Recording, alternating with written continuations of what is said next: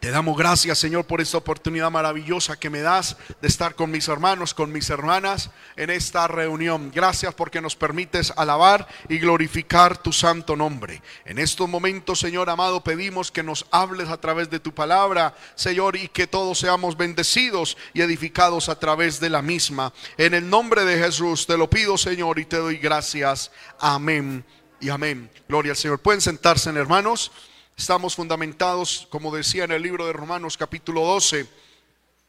Amén. Gloria al Señor. El versículo 11. Gloria a Dios, aleluya.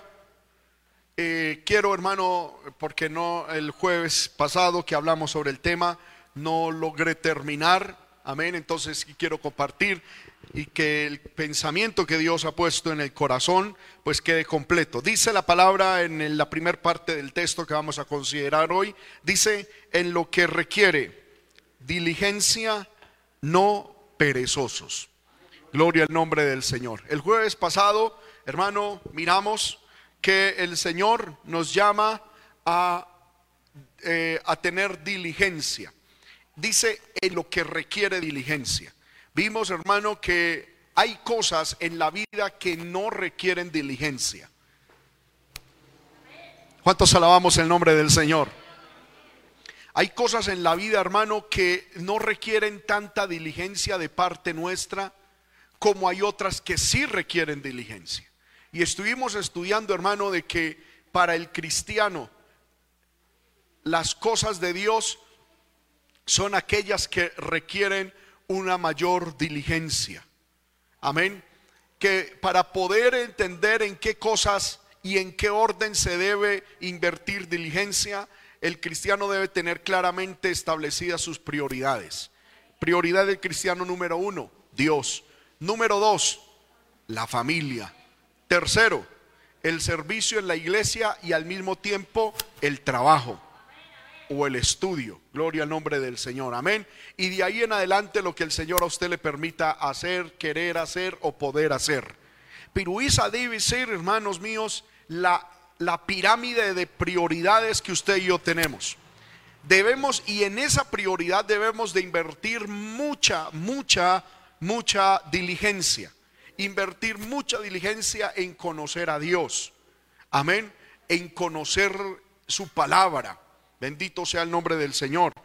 Eh, en Facebook, hermano, está saliendo la biografía de, de George Miller. Gloria al nombre del Señor. Un hombre, hermano, que personalmente me ha inspirado mucho. Y se ha hecho viral la biografía de este hombre. Se dice que este hombre, hermano, leyó la palabra del Señor más de 200 veces. Amén. Que le dedicaba tanto tiempo a la oración que un día la misma reina de Inglaterra fue a la casa de él. Yo no sé si usted habrá leído esa biografía. La misma reina de, Inglaterra fue a la casa de él a hablar con él y él estaba orando. Hermano, y este hombre respetaba tanto a Dios que le mandó decir a la reina, espere que yo estoy hablando con Dios. Díganle a la reina que me espere. Amén. Gloria al nombre del Señor. Que Dios nos ayude, hermano, a tener esas prioridades y esa diligencia y a tener ese respeto, hermano, por las cosas de Dios. Segundo, invirtamos mucha diligencia en nuestro hogar. Lo vimos el, jueves pasado. Amén. Hermano, no perdamos el tiempo con cosas efímeras. Aproveche todo el tiempo que más pueda aparte de invertirlo en Dios, en su crecimiento espiritual, en su familia. ¿Cuántos alabamos el nombre de Cristo? A la familia hay que invertirle todo el tiempo posible. En estos días, hermano, vi con sorpresa a una gente que, pues, a mí me produce dolor. Esta, esta familia Está compuesta, hasta donde sabemos, por el varón, la esposa y por... Yo conozco dos hijos, pero me dicen que son tres, pero yo conozco dos. El menorcito tendrá unos seis años El mayorcito, según me han contado, por ahí unos 12, 13 años. Los dos, tanto el papá como la mamá, no sé por qué razón, se van todos los días temprano en la madrugada a trabajar y llegan tarde en la noche.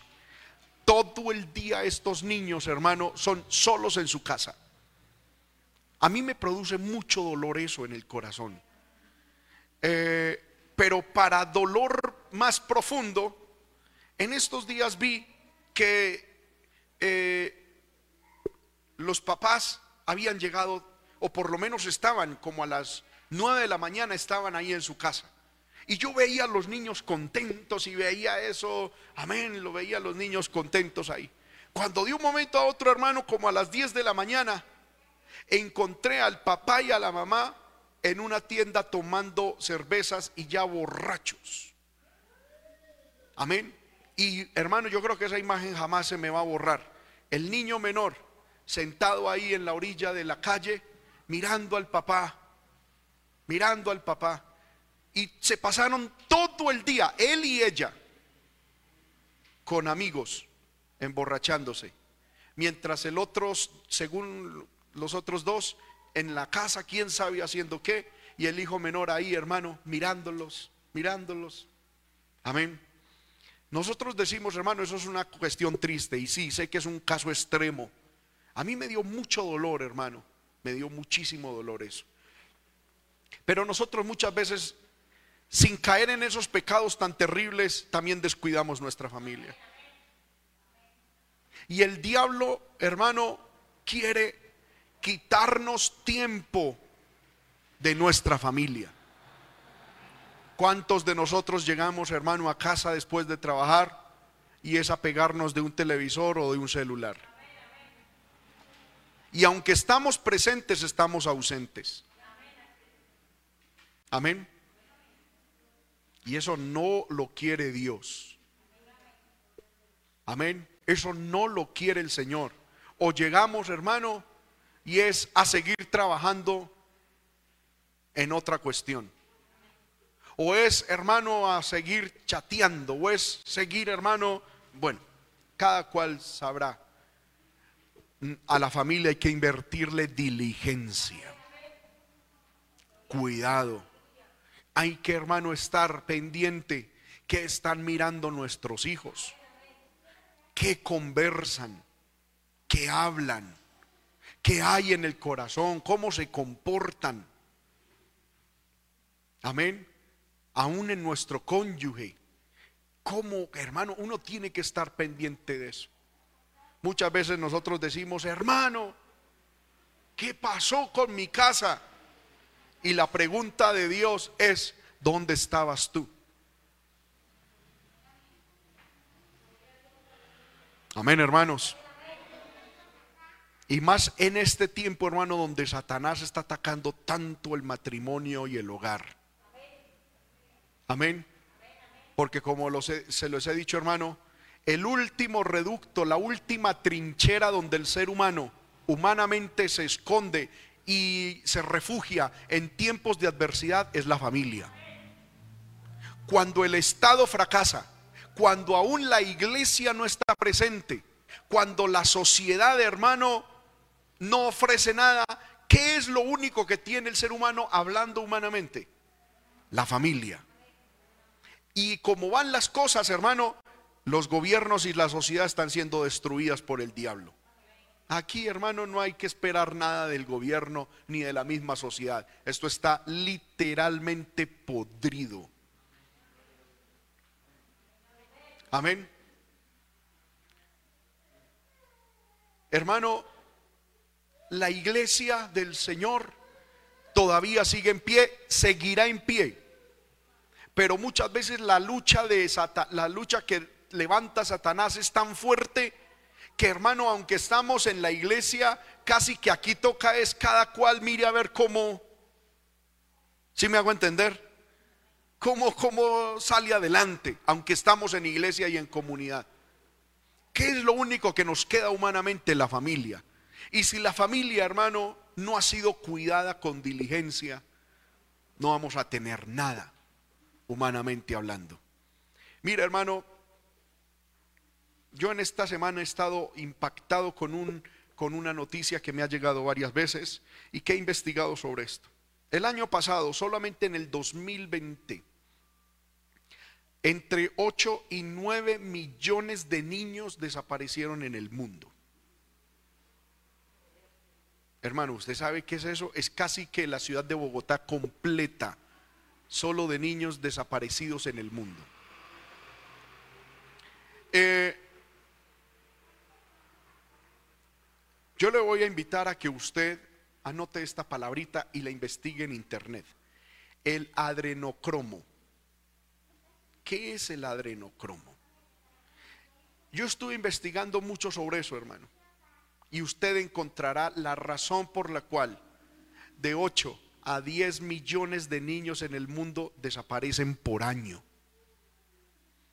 Yo estuve investigando eso, hermano, y aún aquí en Colombia hay cantidad de reportajes, cámaras de seguridad, mirando cómo la mamá estaba ahí, hermano, en un parque o en la calle con su hijo. Y de un momento a otro pasaba un señor en una, dos señores en una moto y cogían el bebé.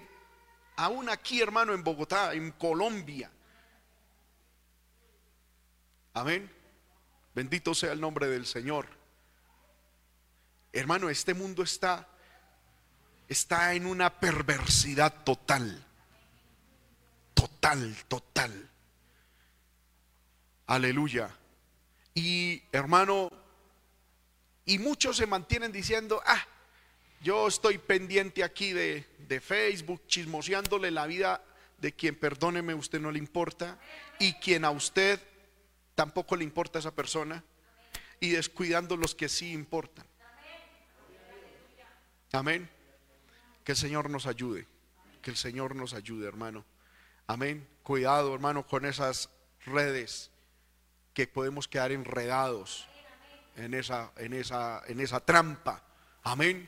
Y con la televisión y con todas estas cuestiones, dediquémosle mucho tiempo a nuestra familia. Oremos mucho por nuestra familia. Estemos pendientes de nuestros hijos, hermano. Los que tenemos todavía niños, hermano, es, tremendo el ataque de Satanás. Yo creo, hermano, que hay veces mi hijo hasta se, deberá, no, y reprendo eso en el nombre de Jesús, pero humanamente se deberá de aburrir con nosotros, porque hermano, eh, eh, ponen cualquier cosa y eso no, otra cosa, eso tampoco, eso tampoco, eso no, Señor, eso no. Amén. Y un día mi hijo me dijo, papá, ¿y entonces qué podemos ver? ¿Solo Betel? Gloria al nombre del Señor. Y le dije, no, hay, hay, hay muñequitos y hay cosas sanas que se pueden ver. Gloria al nombre del Señor, pero hermano, hay que estar pendientes de todo eso. ¿Cuántos alabamos el nombre de Cristo? De pronto alguien dirá, menos mal yo ya no tengo hijos, pero tendrá nietos. Amén. Enseñe, hermano, y que estemos pendientes de nuestra familia. ¿Cuántas, hermano, cuántos hogares tristemente todavía están juntos, pero no están unidos? Amén. Cada cual por su lado. Cada cual llega del colegio, de la universidad, del trabajo, se encierra en su cuarto. Amén. Algunos hermanos hasta ni comen juntos ya. Lo único que comparten es el pago de los servicios, ¿verdad? Y entonces ahí colabore con algo y, no, terrible hermano, que Dios nos ayude. Inviértale tiempo a su familia.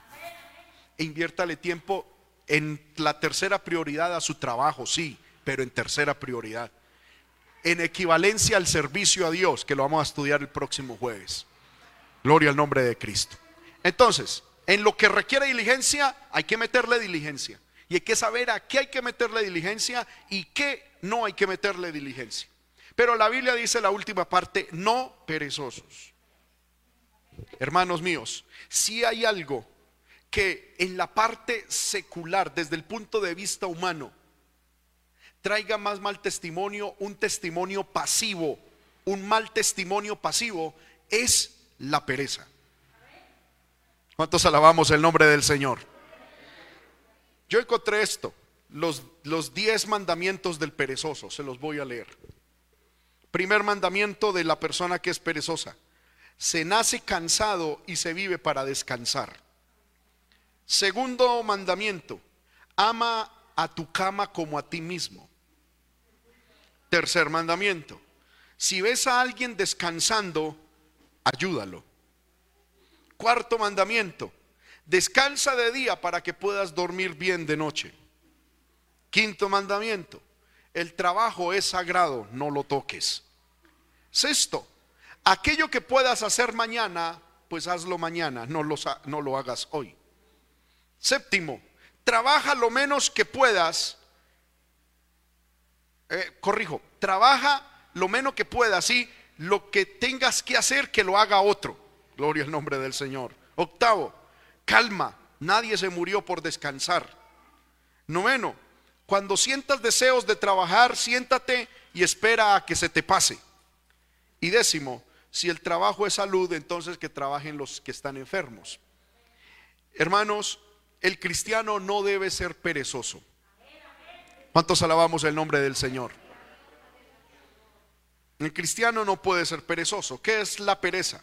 Es negligencia, es tedio, descuido en las cosas a que estamos obligados.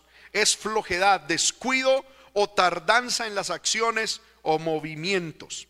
De manera bíblica se puede, hermano, eh, definir la pereza como inclinarse de manera ociosa ser indolente u holgazán, perezoso.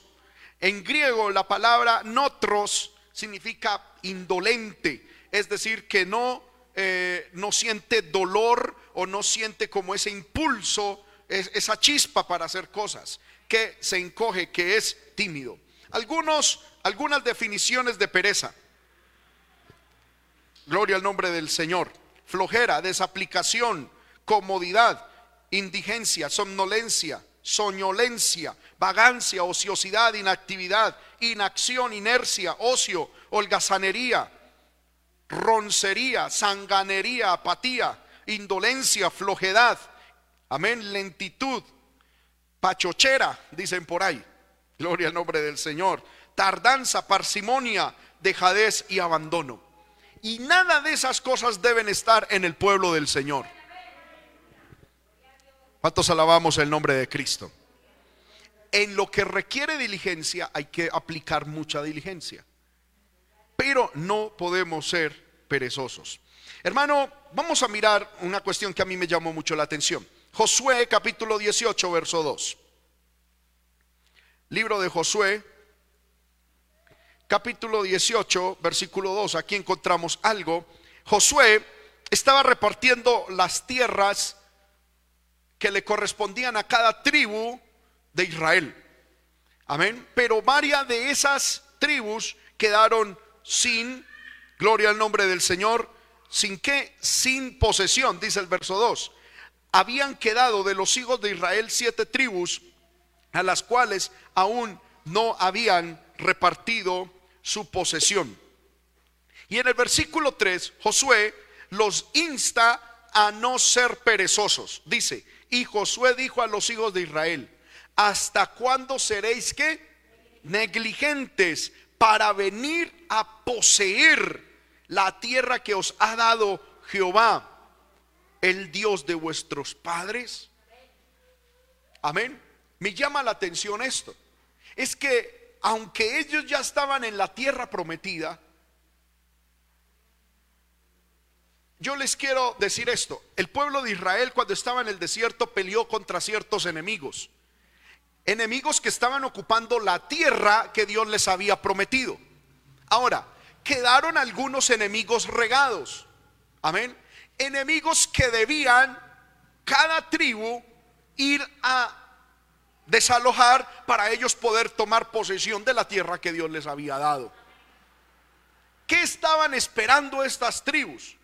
Era que como ellos habían ayudado a otras tribus a, echar fuera a los enemigos, que todo Israel se uniera para también pelear contra sus enemigos. Y aquí encontramos a Josué diciendo, hombre, ya estamos en la tierra prometida. Y muchas tribus, algunas tribus, amén, siete tribus, no se les ha repartido de manera activa la, la, la heredad, no se le ha dado la tierra. Pero ¿cuál era la razón por la cual esas tribus no estaban viviendo en el lugar que Dios les había dado? La pereza.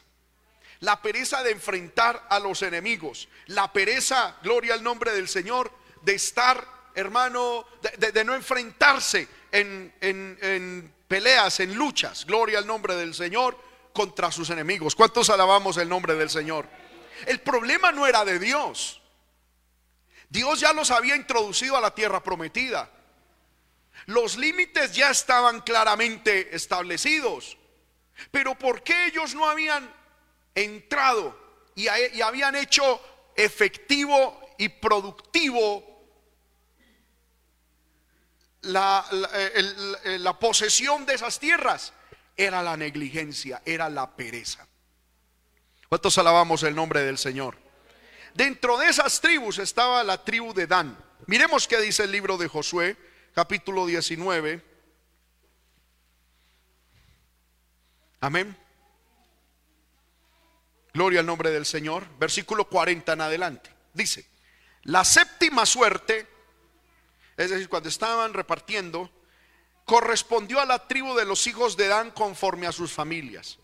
Y fue el territorio de su heredad. Mire el territorio que le dieron a la tribu de Dan.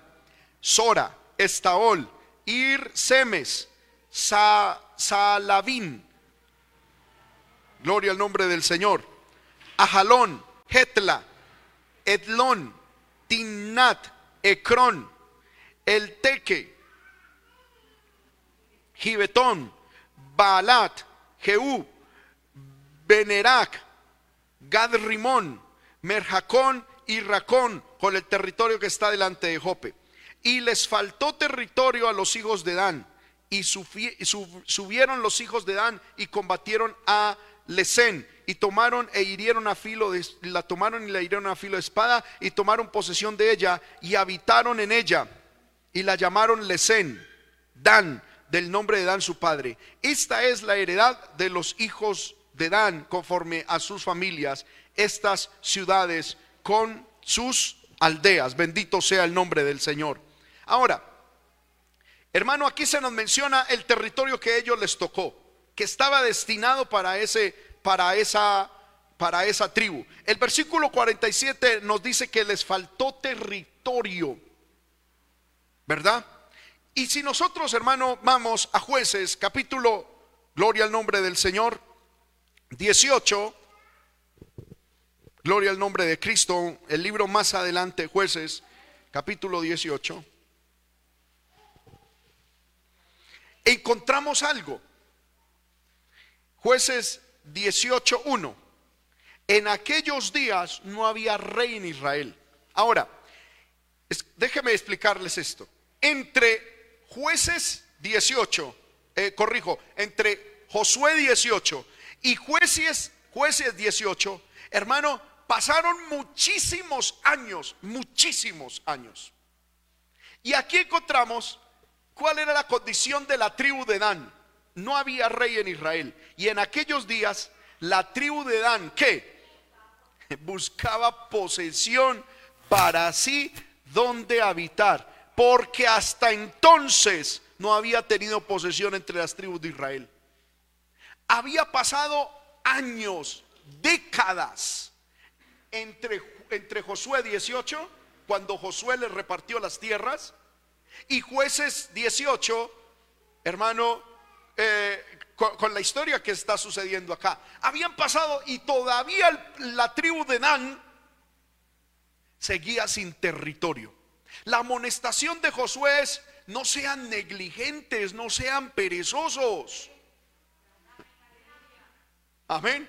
A las tribus que todavía no, no, no, han tomado posesión efectiva de sus tierras, no sean negligentes para tomar. Hermano, y esta gente Pasó los años de los años. La tierra ya estaba a nombre de ellos, pero todavía habían enemigos allá. Y sabe, ellos vivían como nómadas de arriba para abajo y lo que les impedía tomar aquella posesión de aquella tierra era la pereza, la negligencia. ¿Cuántos alabamos el nombre del Señor? Ahora, hermano, Muchos años después la tribu de Dan se levanta como que reacciona a a adquirir nuevos territorios y conquista, gloria al nombre del Señor, una ciudad que se llama Lais. Bendito sea el nombre del Señor. Esta ciudad de Lais me llama muchísimo la atención esto. Tenía una costumbre bastante común hoy en día, que era la pereza. Bendito sea el nombre del Señor. Miremos lo que dice el versículo 7 de jueces 18.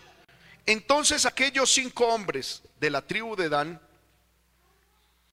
salieron y vinieron a Lais y vieron que el pueblo que estaba en ella estaba como seguro, ocioso, es decir, perezoso, confiado, conforme a la costumbre de los de Sidón, sin que nadie en aquella región les perturbase en cosa alguna, ni quien, ni, ni había quien poseyese el reino, y estaban lejos de los idóneos y no tenían negocios con nadie. Hermano, déjeme decirlo de esta manera. A la tribu más perezosa de Israel se le presentó la oportunidad de conquistar a alguien más perezoso que ellos. Amén. De un momento a otro estaban por ahí, hermano. Eh, estaban vagando los danitas, es decir, los de la tribu de Dan, mirando, ay, el Señor, ¿por qué no nos habrá bendecido? Amén. Hasta que de pronto alguno, hermano, se despertó y dijo, vamos a mirar, a explorar esta tierra, a ver qué hacemos. Cuando explorando la tierra, vinieron a Lais. Y encontraron, hermano, que esa ciudad, sin mucho esfuerzo, podía ser conquistada. ¿Cuál era la razón? Entre muchas otras cosas, que esa ciudad era más perezosos que la misma tribu de Dan. Bendito sea el nombre del Señor. Hermanos, de manera rápida les voy a enseñar. Miremos el contexto de la pereza. ¿Dónde se gesta la pereza? En el libro de, eh, ahí, jueces 18.7. ¿Por qué los hombres de Lais eran perezosos? Primero, porque estaban seguros o tenían un sentido de seguridad. Por lo tanto, eran ociosos. Eran confiados tenían la costumbre, eso de ser perezoso era una costumbre en aquel territorio. Nadie les perturbaba la vida. Gloria al nombre del Señor. No había rey. Estaban lejos, dice la Biblia, de los sidonios. Gloria al nombre del Señor. Y séptimo, no tenían negocios con nadie. Estaban en un conformismo tremendo. Y yo le encontré los siete puntos en los cuales se desarrolla un corazón perezoso. Primero, cuando hay seguridad. Amén. Es así de sencillo, hermano.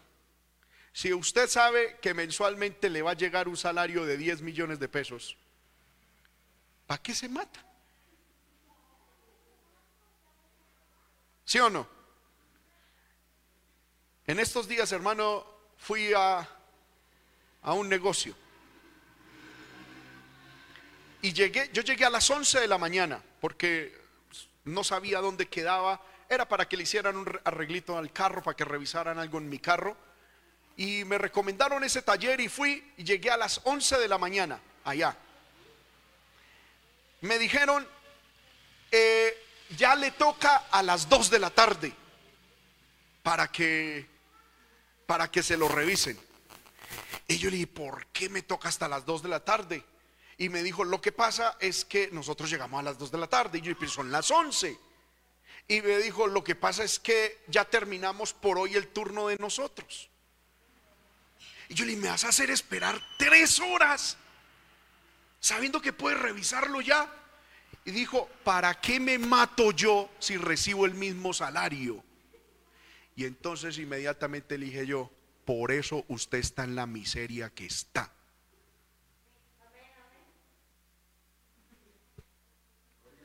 La Biblia dice, ¿has visto hombre solícito en su trabajo? delante de los reyes estará y no estará con los de baja condición. Hermano, y me hizo esperar hasta las 2 de la tarde. A las 2 de la tarde, gracias a Dios, el carro estaba bien. Aleluya. Y lo revisó y se demoró como, póngale una hora. Y al final yo le dije, mire, me hubiera ayudado. ¿Por qué? Porque él entregaba turno, supuestamente se iba a almorzar a las doce y media, eran las once. Y él dijo, no, eso yo me demoro mucho en ese carro y no, no, no, no, no, dejémoslo para las dos. Ay, poder de Dios.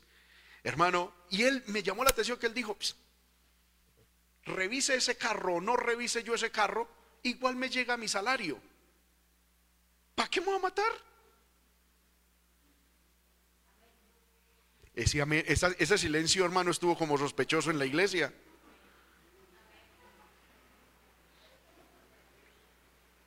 Y sigue el silencio, poder de Dios.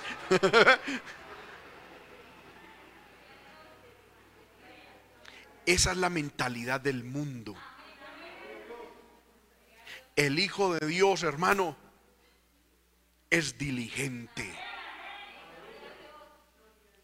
Amén. ¿Y sabe qué es lo más triste? Ese muchacho me dijo eso. Fue porque el jefe no estaba. A las 2 de la tarde yo estaba ahí. De hecho, me estaba acompañando el hermano Oscar.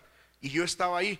Y cuando, como el que llegó y abrió el negocio fue el jefe, ay, usted veía a esos muchachos, hermano, parecían hormiguitas para arriba, para abajo, y en una diligencia. Y él le decía, qué terrible, qué terrible la hipocresía del ser humano. Después en estos días, hermano, los echan. Y llegan, ay Señor, ¿por qué? ¿Qué hice? Y algunos dicen, ¿qué hice? Maté una monja. Casi, casi que la mató. Amén. No mató una monja, pero... Bueno, gloria al nombre del Señor. Aleluya. ¿Por qué? todo por la seguridad. Es que yo tengo mi salario. Amén. Algunos dicen, hermano, pues a, a mí me llega ahí un arriendito y tienen cierta estabilidad, ¿verdad? Y, algunos se tornan ahí, Dios me traiga, Dios me lleve. ¿Por qué? Porque hay una cierta sensación de seguridad. Mi papá me ayuda, mi mamá.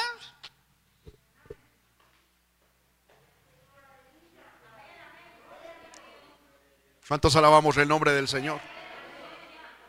Eso mi hijo me trae. ¿Yo para qué? ¿Para qué? ¿Sabe que levanta el teléfono, hijo? Y, y ahí aparece en efecto y la platica. Cuidado con eso.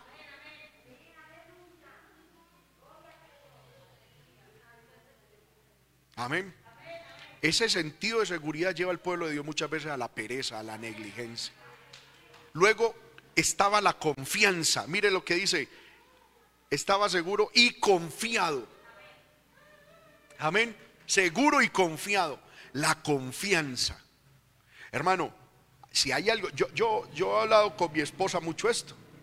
Yo le digo, Dios, Dios, gracias a Dios, mis papás y mis suegros son una tremenda bendición.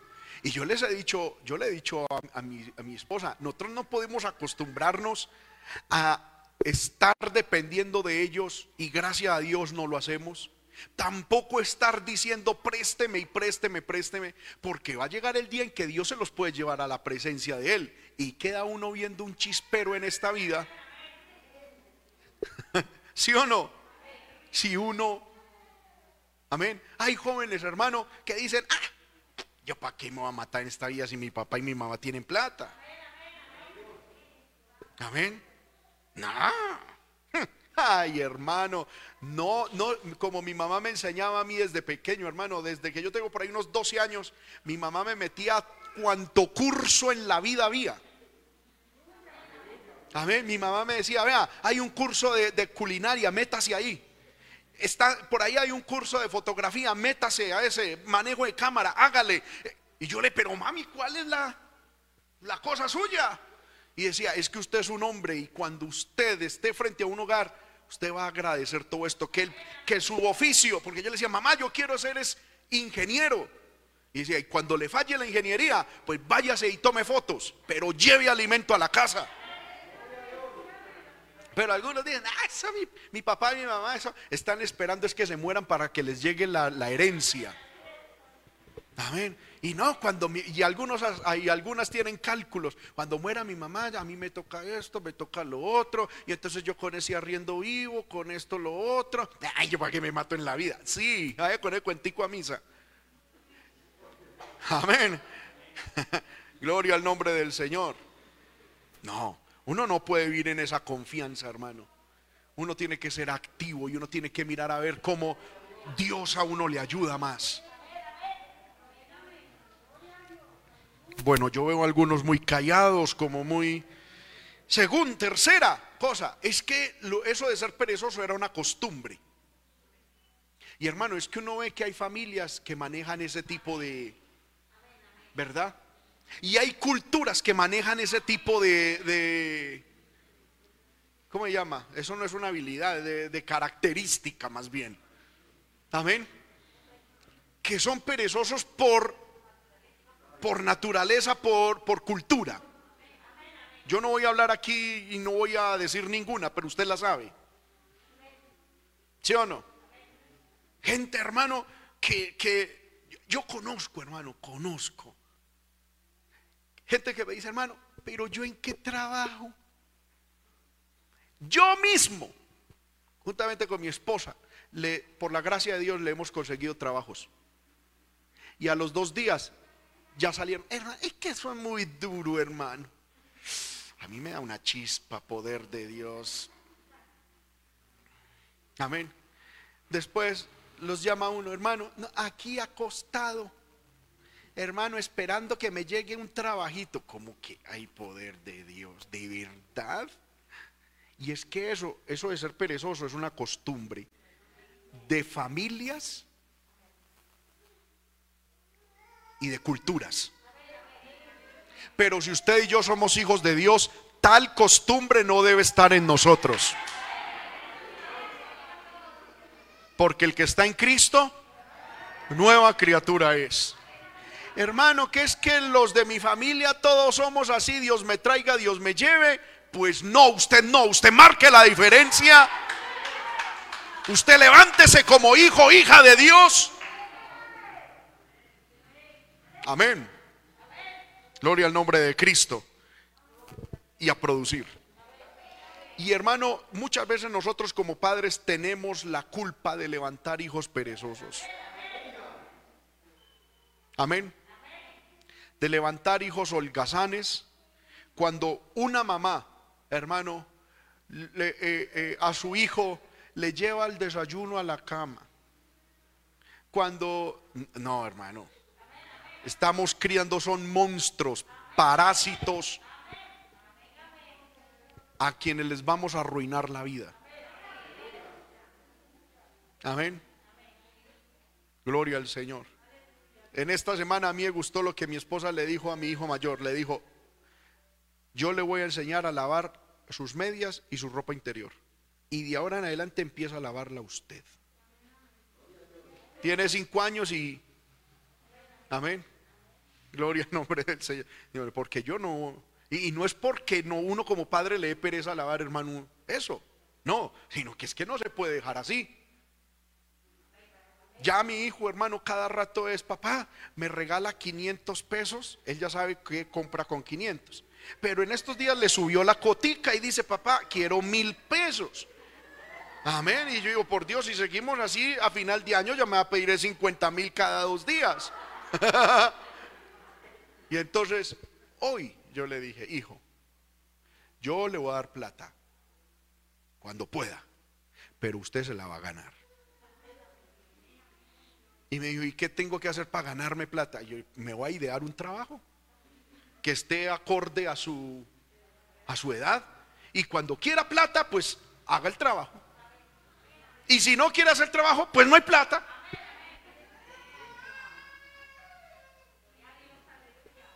Así de sencillo. Amén. Hoy me dijo, papá, quiero, quiero un de esos, de esos huevitos que tienen de chocolate que trae un juguetito por dentro. Ok, que no podemos decir aquí marcas, usted ya lo, lo conoce. Amén. Y él quiere uno, sí. Papá, yo quiero uno, quiero uno. Ok. Entonces mañana me hace un trabajito. ¿Por qué? Porque es que eso no es vital, eso, eso es un gustico que usted quiere dar, le dije yo. Yo a usted no le voy a cobrar por la comida, ni por la ropa, ni por el techo, porque eso es mi responsabilidad, mi gusto y mi, mi, mi placer dárselo con la ayuda del Señor. Pero esos gusticos así voy a aprovechar para que aprenda que hay que ganárselos. Y me dijo, papá, ¿qué tengo que hacer? Bueno, y entonces mañana vamos a trabajar con el hermano Oscar, entonces le voy a decir a mi hijo que venga conmigo, me acompañe y que haga ciertas cositas y ahí se va a ganar su... Amén. Gloria al nombre del Señor. Nosotros los padres no podemos permitir que nuestros hijos se vuelvan y se levanten perezosos holgazanes. Hermano, en consejería, déjeme decirle matrimonial, hemos visto mujeres que dicen, hermano, este hombre es un perezoso. Amén. ¿Y por qué? Porque la mamá lo acostumbró así. Bendito sea el nombre del Señor. Amén. Y yo un día le dije a una hermana, me, me, decía, hermano, ese hombre, no, si en la casa se paga servicios es porque yo trabajo y los pago. Si se come, como un día me dijo una hermana, hermano, ese hombre a la casa no ha llevado ni un tenedor de plástico. Todo lo que hay en la casa me ha tocado trabajarlo a mí. Y poder en el Señor. ¿Qué hago yo? Y yo le dije, entonces hermana, deje ser la mamá de él. Lo que pasa es que usted está perpetuando como esposa. Amén. Porque si a la hora de pagar servicios él no tiene y usted llega y saca sus ahorritos y vamos a pagar con tal de que haya luz, ¿qué va a seguir haciendo él? Pues arruncharse más al rincón de la cama.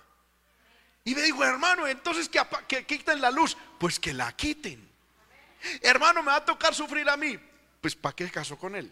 O sea, ahí sí no podemos hacer nada. Pero la única manera para que se despierte es que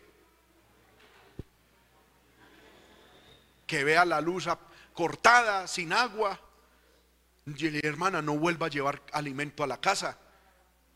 Hermano, es que muchas veces llego y yo trabajando y yo merco y llego y me toca hacerle comida. Y yo hay poder en el Señor. No, hombre. Dígelo aguantar hambre. Amén. Gloria al nombre del Señor. El hambre hará comer, el hambre hará trabajar para comer, ¿sí o no? Que le haga.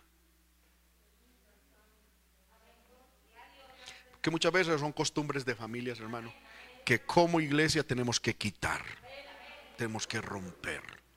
Por favor, hermano, este mensaje no es para que usted diga quién será ese hogar, quién será, no es para que usted mire su hogar, el suyo, el suyo en qué áreas, sin caer tampoco al otro lado. Amén. Del amor al dinero, del materialismo, de que tampoco eh, conozco gente, hermano, que, que se, van a tomar un descanso y ¡ay, hijos del diablo! No, no, no, no, no. Todo en su debido equilibrio. Equilibrio. ¿Cuántos alabamos el nombre del Señor? Entonces, primero, este pueblo era perezoso porque era, primero, estaba seguro. Segundo, porque estaba confiado. Tercero, porque era una costumbre en ellos, era la costumbre de ese territorio. Eh, cuarto, porque estaban tranquilos. Dice la Biblia, versículo 7, nadie los perturbaba. Amén. Gloria al nombre del Señor. Nada los perturbaba. Hermano, por eso es que hay veces la aflicción es buena en el cristiano. Porque la aflicción lo hace mover a uno, por lo menos a orar. ¿Sí o no? Hay gente que, hermano, y por eso es que la Biblia va contra el socialismo y el comunismo. Mire, hermano, ¿sabía usted que hay un plan, algo que se llama la Agenda 2030? Donde entre otras cosas, yo ahorita estuve leyendo, dice que la idea es que en el 2030, dice él esa frase, tú no tengas nada y sin embargo seas feliz. Porque lo que apunta, hermano, es aún a eliminar la propiedad privada, cosa que va contra Dios y contra la palabra de Dios. Amén. La gente, hermano, mire, hoy en día se está levantando una generación que lo único que quiere son subsidios del gobierno. subsidios del gobierno o subsidios de papá y mamá. Amén. Y todo lo quieren gratis. Casa gratis. Alimentación gratis. Aquí un día, hermano, estuvimos con dos hermanos. Un hermano muy trabajador y un hermano poco trabajador. Cuando el hermano poco trabajador, esos dos hermanos más o menos tienen la misma edad. Y me llama la atención que uno de ellos dijo, ¡Eh, hermano pastor, por ahí escuché la noticia de que están pensando en Colombia dar eh, eh, una plata gratis, un, un salario universal básico Deberíamos orar en la iglesia para que se haga una realidad. Hermano, para que nos llegue esa platica, porque imagínese qué bendición. digo así, uno sin hacer nada y, y, contar con esa platica. Uy, qué bendición. Y el otro, yo no dije nada, el otro se levantó y se le vio al que es trabajador. Se le vio la cara. ¿Cómo se le ocurre, hermano? La Biblia dice, el que no trabaje, que no coma. Eso no es de Dios. Ay, si usted quiere tener plata, trabaje y le pegó esa exhortada tan brava. Yo me quedé callado y cuando me dijo el hermano, hermano, ¿usted qué opina? Y yo le dije, estoy totalmente de acuerdo con lo que dice el hermano. Yo no estoy de acuerdo con que se le reparta a nadie gratis nada. Nada. Usted se pone a mirar eso en la Biblia y eso no es bíblico. Hermano, los pobres, los pobres se tratan de otra manera a la persona no hay que darle pescado, hay que enseñarle a pescar. ¿Cuántos alabamos el nombre del Señor? Amén. Este, esta predicación está como sospechosa, hermano, pero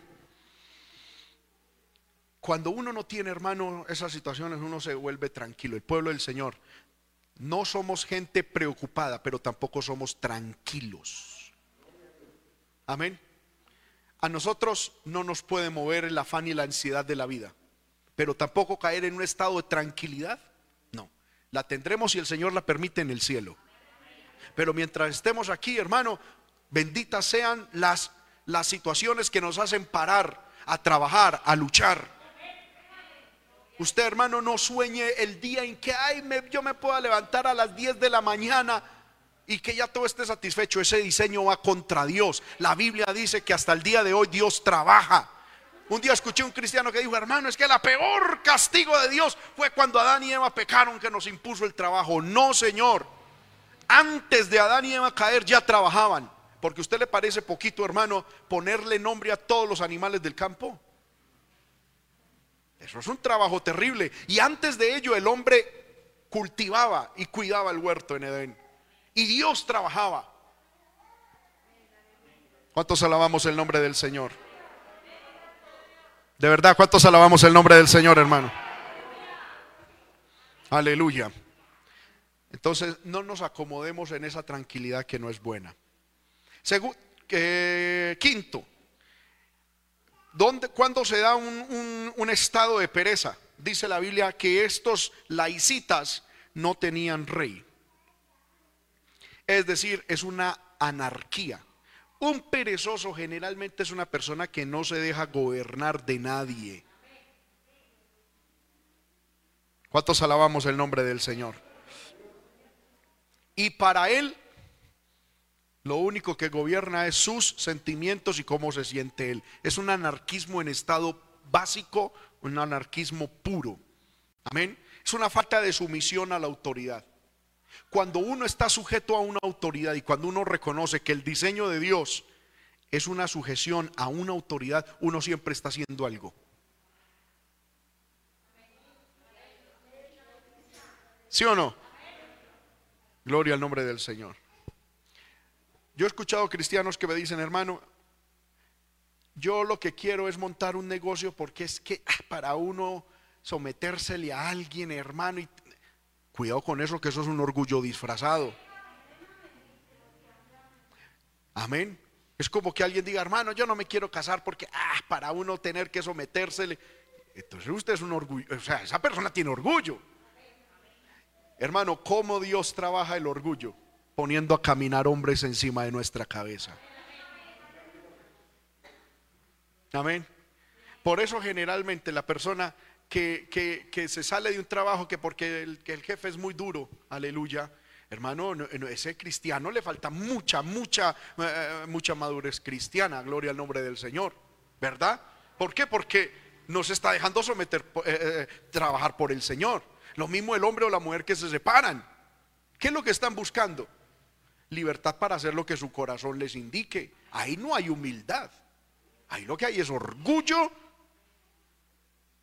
en todo su esplendor.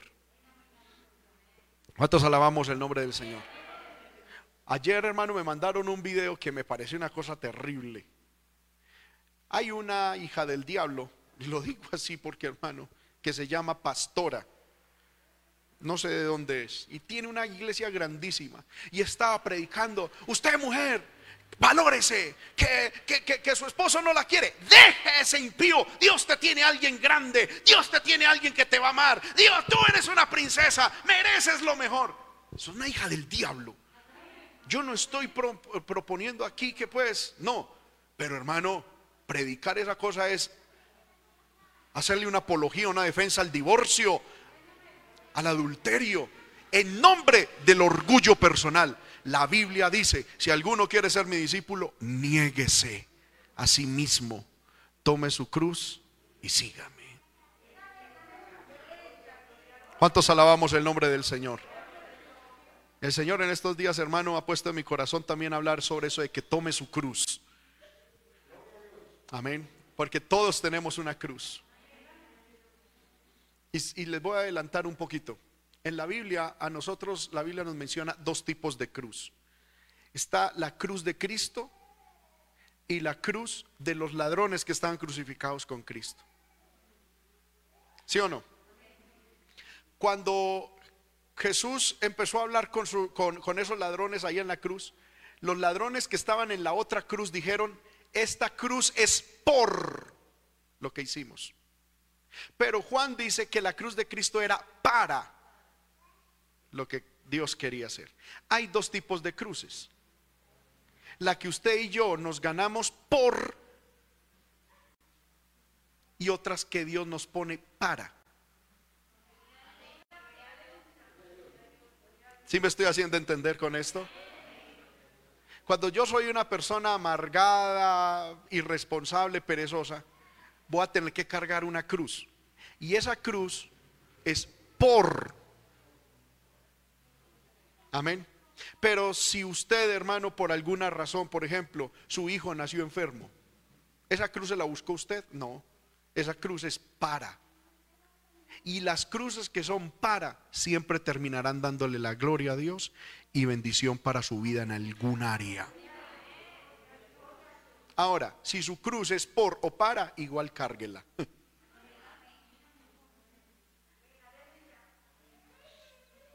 Si me hago entender, eso lo estudiaremos en estos días un poquito más, pero ahí les dejé la, eh, la cápsula. Hermanos, cuidado con la anarquía. Siempre esté sometido a una autoridad. Siempre, siempre busque estar sometido a una autoridad. Que el librarse de una autoridad es entrar en estados de pereza y de negligencia. ¿Cuántos alabamos el nombre del Señor? Sexta característica de este pueblo perezoso. Dice, estaban lejos los sidonios. Me llama la atención que la Sidón era un pueblo y la palabra Sidón significa pueblo de caza y de pesca, es decir, de trabajo. ¿Sabe una persona cuando, cuando se vuelve perezosa? Cuando generalmente se une con otros perezosos y generalmente el perezoso le huye al trabajador. ¿Sí o no? Estos, estos laicitas estaban lejos de los idóneos, que eran un pueblo de caza y de pesca, laboriosos. Amén. Hermano, si usted quiere eliminar la pereza, ¿qué debe de hacer? Unes, únase con alguien que sea trabajador, que sea vigoroso. Amén. Y entre cónyuges, hermano, no permitamos eso. ¿Cuántos alabamos el nombre del Señor? Benditas sean las esposas, hermano, que son trabajadoras y que impulsan a sus esposos y a sus hijos a trabajar. Y a ser activos. Hermano, y si usted tiene una esposa así, alabe a Dios. Amén. ¿Cuántos alabamos el nombre del Señor? Bueno. Yo no voy a hablar más porque de pronto algún hermano se molesta conmigo, pero hermano, no permitamos la pereza. Hay con equilibrio. Amén. Gloria al nombre del Señor. Con equilibrio. Hay tiempo para descansar. A mí me llama la atención que la el pueblo de Israel estaba siendo conducido por la columna, ¿verdad? Y cuando la columna de la nube se levantaba, significaba tiempo de, de desarmar todo porque hay que caminar. Pero la Biblia dice que muchas veces esa columna y Dios iba delante del pueblo de Israel buscándoles lugar para descansar. Así como esa columna se movía y era tiempo de darle y de trabajar y de moverse, también Dios nos permite momentos de descanso. Y hay que tener un equilibrio perfecto en eso. Como es de importante trabajar, es importante descansar. Por eso Dios dejó para el pueblo de Israel el día del reposo. Y eso es un ejemplo para nosotros. También tenemos que reposar, descansar, porque no todo es materialismo. Y cuando usted se pone a estudiar, hermano, la ley del reposo en el Antiguo Testamento es algo maravilloso. Entre esas cosas estaba, siete años había que trabajar la tierra y dejar descansarla un año. Hay gente, hermano, que Dios le concede tener un taxi y le dan a ese taxi, hermano, día y noche. Sabe, hermano, que en, las, en el propósito de Dios está un también descansar y dejar reposar la tierra, las cosas. Amén. ¿Cuántos alabamos el nombre del Señor? Muy bien. Entonces, hermano, si usted quiere vencer eso, únase con gente que sea activa, que sea trabajadora. No permita la pereza en su casa. Amén. Y por último, es que ellos no tenían negocios con nadie. No tenían convenios ni alianzas, lo cual me lleva a pensar que ellos tampoco tenían proyectos. ¿Qué, hermano, qué ambiente es propicio para un perezoso? El no tener proyectos. Pero cuando una persona tiene proyectos, los mismos proyectos, los mismos sueños lo hacen levantar. ¿Cuántos alabamos el nombre del Señor? A hacer algo. Nosotros como cristianos, hermano, tenemos que pedirle al Señor que siembre, que Dios siembre en nuestros corazones proyectos de Él. Para nuestra vida, para nuestro hogar y para la iglesia. ¿Cuántos alabamos el nombre del Señor? Mire lo que yo acabo de decir. No es Busca en tu corazón. Yo no le estoy diciendo que usted persiga sus sueños y sus proyectos. Pídele a Dios que Él siembre en tu corazón proyectos para ti, proyectos para tu casa y proyectos para la obra de Dios. Que Él lo siembre, Él. Que Él siembre en ti proyectos y sueños. Amén. Y cuando usted y yo tenemos esos proyectos, eso no nos dejarán estar pasivos indiferentes en la obra de Dios ni en la vida humana. Estemos de pie, hermanos, en esta hora. Pidámosle al Señor que nos ayude. ¿Cuántos alabamos el nombre del Señor? ¿A cuántos les ha hablado la palabra en esta hora? A usted le habló, a mí también. Gloria al Señor. Pidámosle al Señor, hermano, que Dios nos ayude. Levante su mano, por favor, y dígale, Señor, ayúdame a no ser perezoso. Aleluya.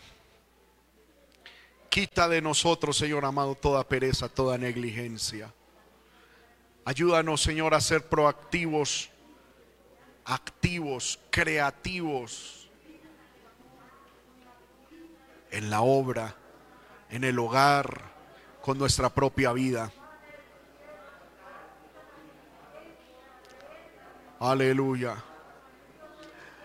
Yo le quiero decir, hermano, mientras usted sigue orando,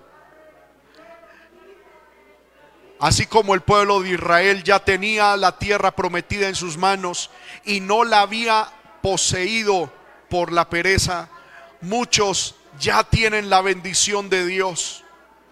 No la han hecho material, es por la pereza, por la negligencia. Ya Dios te ha dado todas las herramientas. Ya tienes en tus manos los dones, los talentos, las habilidades. Ya, ya tienes la materia prima para ser bendecido y prosperado por Dios en todas las áreas. Dios está esperando es que te levantes, que te vuelvas diligente, que pongas en orden tu vida, Primero Dios, segundo tu familia, luego el trabajo, el servicio en la obra de Dios. Y con diligencia hagas esto. Aleluya, y estás a un paso de la bendición de Dios. Estás estarás a un paso de la bendición de Dios para tu vida. Pidámosle perdón a Dios, hermano, por la pereza, por la negligencia. Pidámosle perdón al Señor, aleluya por haber permitido eso en nuestro corazón. Y pidámosle al Señor, hermano, que nos vuelva gente activa. Aleluya. Reprenda de usted toda falsa seguridad, toda falsa confianza si, usted ve que en su familia o en la cultura en la cual usted nació, la pereza es una, es una costumbre, repréndala en el nombre de Jesús y dígale, Señor, puede que esa costumbre esté en mi familia o en mi cultura, pero en mi corazón no va a estar. La he hecho fuera de mi corazón, de mi vida. En el nombre de Jesús.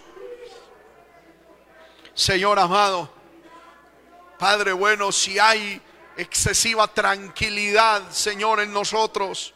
Ayúdanos a estar sometidos a una autoridad, a una visión, a un proyecto, para que podamos, Señor amado, ser útiles. Ayúdanos a rodearnos de gente activa, de gente trabajadora, de gente, Señor amado, que produzca, que inspire,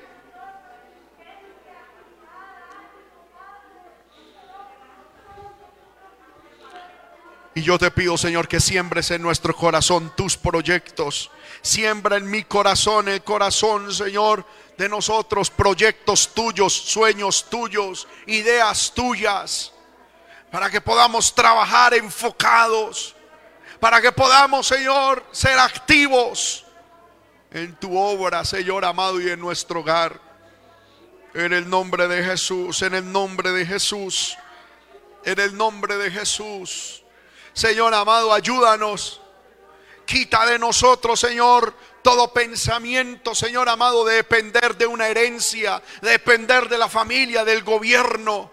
Quítanos, Señor, a tu pueblo. Quita eso a tu pueblo, Señor. Padre, toda dependencia humana. Señor, toda confianza humana. Quítala de nuestro corazón. Y ayuda a tu pueblo a ser emprendedores, Señor, en todas las áreas. Que no importa, Señor amado, aún la edad. Que como Caleb podamos decir, aún a mis 85 años tengo fuerza como a los 40 para conquistar, para pelear, para trabajar. Quita toda pereza, toda negligencia. Y ayúdanos, Señor amado En el nombre de Jesús, en el nombre de Jesús. Gracias, Señor, gracias por tu palabra. Gracias por tu palabra, gracias por tu palabra.